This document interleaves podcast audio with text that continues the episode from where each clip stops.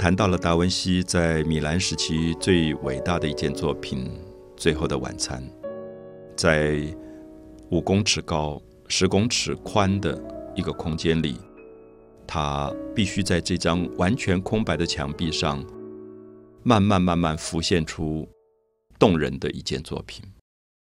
我们说墙壁，它就不是画布，所以我们知道当时有画家在画布上画画。用的可能是鸡蛋、颜料或者油，我们叫做油画或者是淡彩画。可是，在墙壁上是用水跟颜料来调和，叫做 fresco，翻译过来叫做湿壁画，是必须在墙壁湿的时候来画的。那达文西在画这张画的时候，自己做了一些颜料的配方。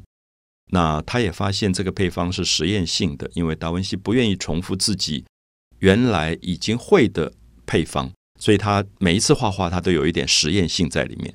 我们知道实验性本身有可能成功，也有可能失败，因为它是研发的过程。所以我们知道这张画，他在画的过程里，他就发现它的配方中间有一些错误。所以画完以后不多久，这个颜料不会稳定，它就会剥落，就会褪色。我们最惊讶的是达文西在这么伟大的巨作，如果一个人。觉得画了自己人生里面最重要的作品，这个作品可以传世、流传到千年以后，还让人家看到。他为什么要让自己的画会褪色呢？那这是我们最不解的，因为我们知道达文西其实继续把这张画画完了。画完以后，他就在他的笔记里面说，这张画会慢慢会褪色。所以，其实在他同时代的一个艺术史家叫瓦萨里，在这张画前面就发现这张画已经在褪色。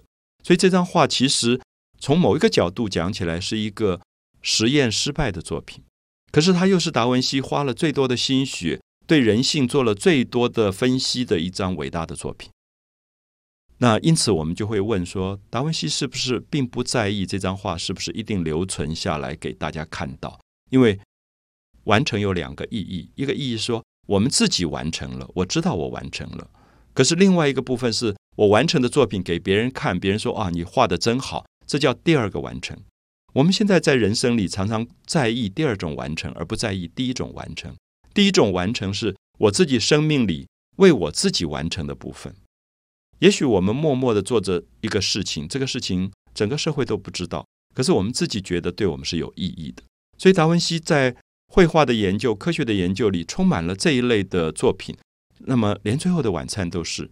所以当时他并没有改他的颜料配方，他继续把它画完。可是五百年来，我们看到达文西几乎留给后代一个最大的难题，就是说你们要不要看？你们要看，你们自己保存。所以后来就变成联合国文教组织号召全世界的精英把这张画能够保存下来。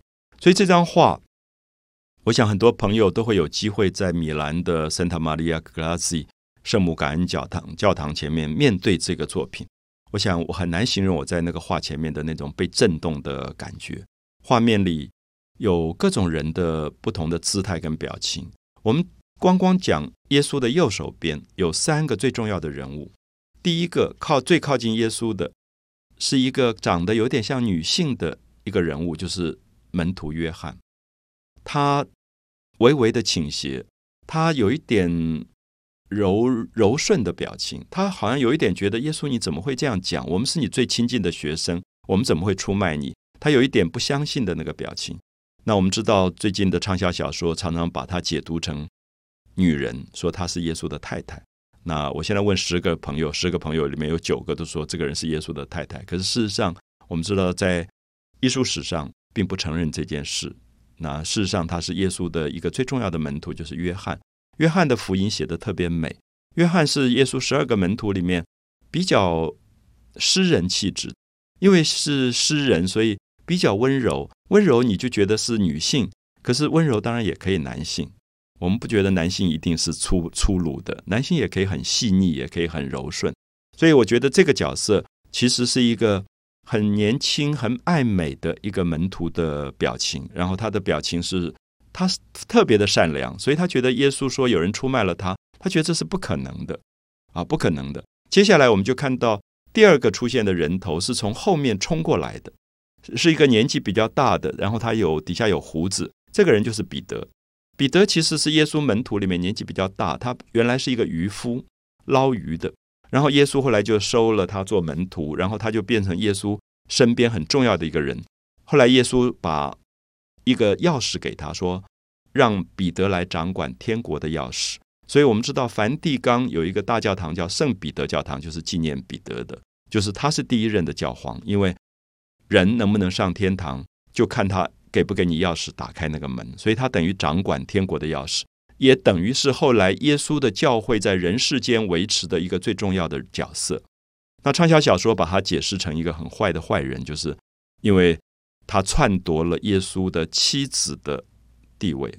因为这个畅销小说说，耶稣其实是要把教会交给他的太太，就是他右手边的这个长得有点像女性的这个人物。然后彼得后来篡夺了，所以彼得就特别有一种激烈的表情，就从后面冲过来。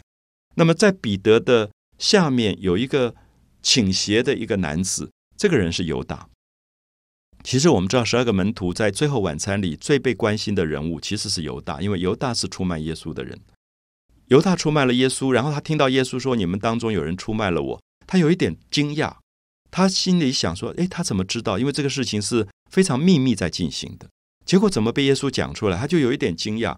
可是我们知道，这种呃，有点心机。很深的城府很深的犹大，他就没有表现出来，所以他脸上是很平静的。他的右手靠在桌子上。我们如果仔细看这张画，犹大的右手，你会发现他的右手是微微有点张开，就是说他的表情，唯一的表情是透露在手里面，就是他他的惊讶不表现在五官上，因为他怕被耶稣发现，是表现在手上的。他的手有一点张开来。因为有时候我们说手足无措，就是我们害怕时候，我们的手会有一个反应，所以他就表现出来了。所以这三个人物，如果我们看门徒约翰、门徒彼得、门徒犹大，三个人各自有不同的人性，所以这是达文西了不起的地方。达文西觉得美其实是一个巨大的交响曲，是由很多复杂的人性来构成的。这个人性并没有绝对的好或不好。门徒约翰可能非常的单纯。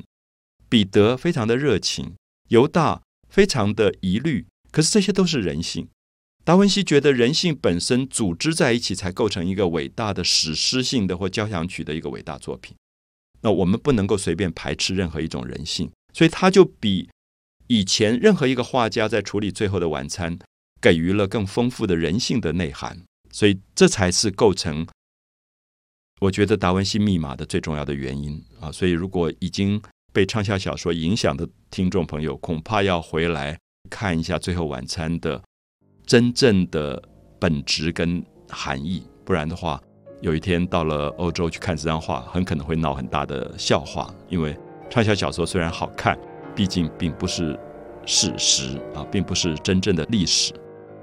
那我们希望能够有机会把达文西的真正深邃的一面、真实的一面。陆续的介绍给所有的听众朋友。美的沉思，我是蒋勋。